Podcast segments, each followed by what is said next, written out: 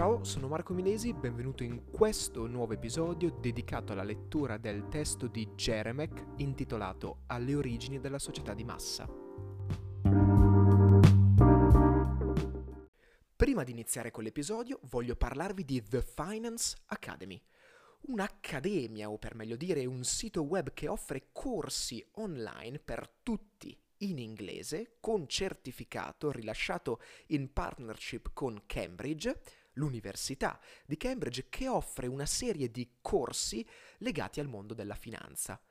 Questi corsi sono organizzati in base al livello di difficoltà, andando da quelli per principianti fino a quelli per esperti, che approfondiscono di grado in grado argomenti sempre più complessi o sempre più specifici del mondo vastissimo della finanza. Per scoprirne di più cercate su Facebook o su LinkedIn The Finance Academy e lì troverete tutte le informazioni del caso. E ora iniziamo con l'episodio. Nel brano che segue, lo storico polacco Bronislaw Jeremek esamina i processi storici alla base della formazione della società di massa. Jeremek si sofferma in particolare sull'espansione demografica, sull'urbanizzazione, sull'ingresso della gran parte della popolazione nei meccanismi del mercato e della produzione industriale e sull'estensione della partecipazione politica. È noto che la rivoluzione industriale fu accompagnata da una prodigiosa esplosione demografica. Occorre pure comprendere che ciò implicò un mutamento profondo dei rapporti fra uomo e natura, fra uomo e uomo.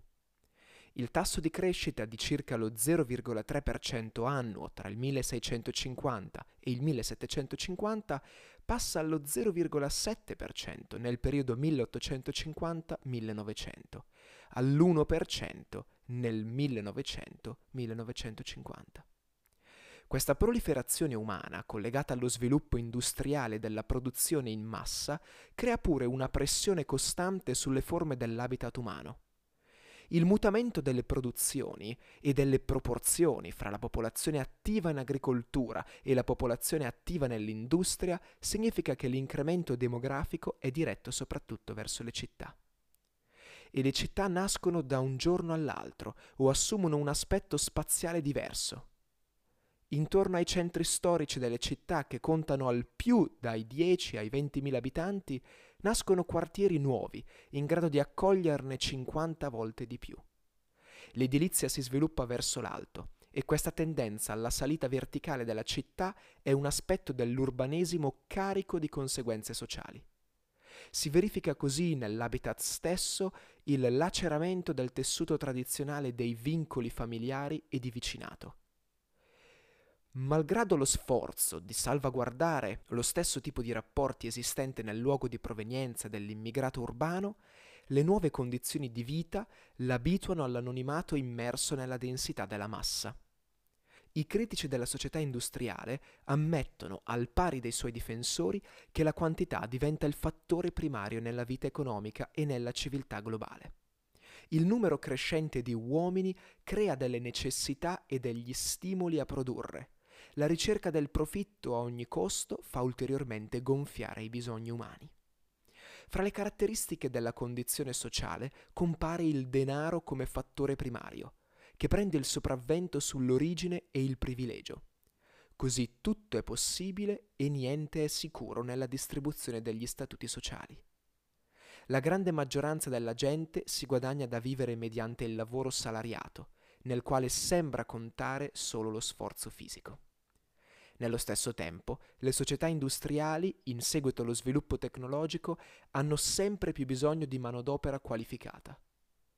L'insegnamento e l'istruzione tecnica si vanno generalizzando proprio per soddisfare questa esigenza.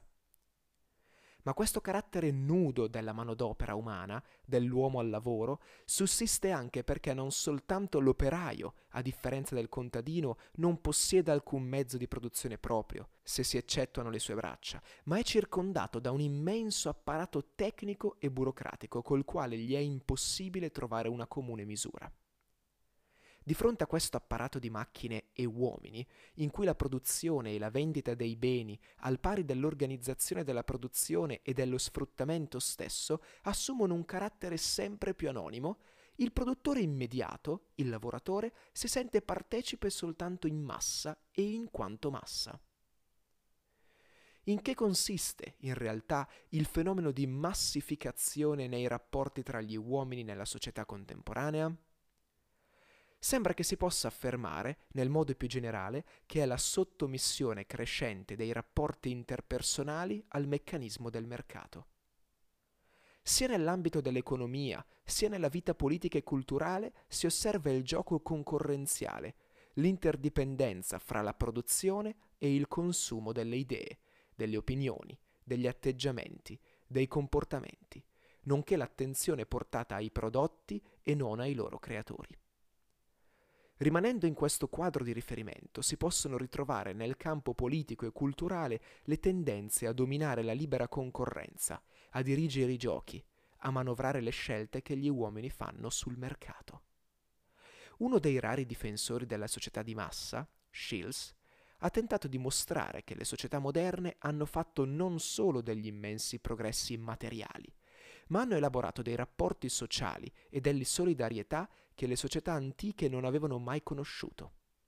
Soltanto nelle società moderne è apparsa quella solidarietà orizzontale che permette di parlare di una società comune. Lo sviluppo della scolarizzazione e la volgarizzazione della cultura distruggono le disparità e costituiscono dei fattori di integrazione sociale. Anche sul piano individuale è la civiltà industriale che fa cadere le barriere dell'affermazione dell'individuo nel campo del pensiero, della sensibilità e della morale. E non c'è dubbio che i processi di massificazione significano anzitutto che un numero sempre più imponente di uomini ha accesso alla politica e alla cultura e trova il proprio posto nella società politica e nella vita culturale la massificazione della politica appare sempre più evidente a partire dagli ultimi decenni del XIX secolo.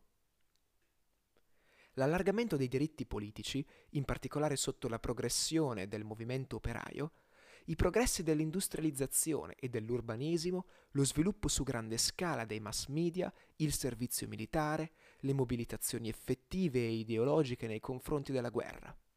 Tutti questi fenomeni portano all'entrata nell'area dell'homo politicus, di grandi masse divenute soggetti dell'azione politica. I sistemi politici dell'epoca moderna si rifanno al consenso delle masse per legittimare, dopo l'esaltazione del carisma come base e condizione naturale del potere, l'ordine sociale esistente e la vita pubblica. Il consolidamento del sistema democratico parlamentare e dei partiti politici ha elaborato dei meccanismi per l'esercizio del potere e il mutamento politico che non obbligano a consultare le masse e a cercarne l'appoggio. Restava sempre il momento della verità, le elezioni, ma anche lì c'era la possibilità di sfruttare la passività delle masse per limitarne all'estremo il ruolo reale nel suffragio universale. Resta il fatto che le stesse dichiarazioni sul ruolo sovrano delle masse o del popolo creavano grosse tentazioni per i gruppi che cercavano di impadronirsi del potere, di rivolgersi alle masse scavalcando i meccanismi della vita politica. Grazie per avermi ascoltato. Ci vediamo nel prossimo episodio. Ciao!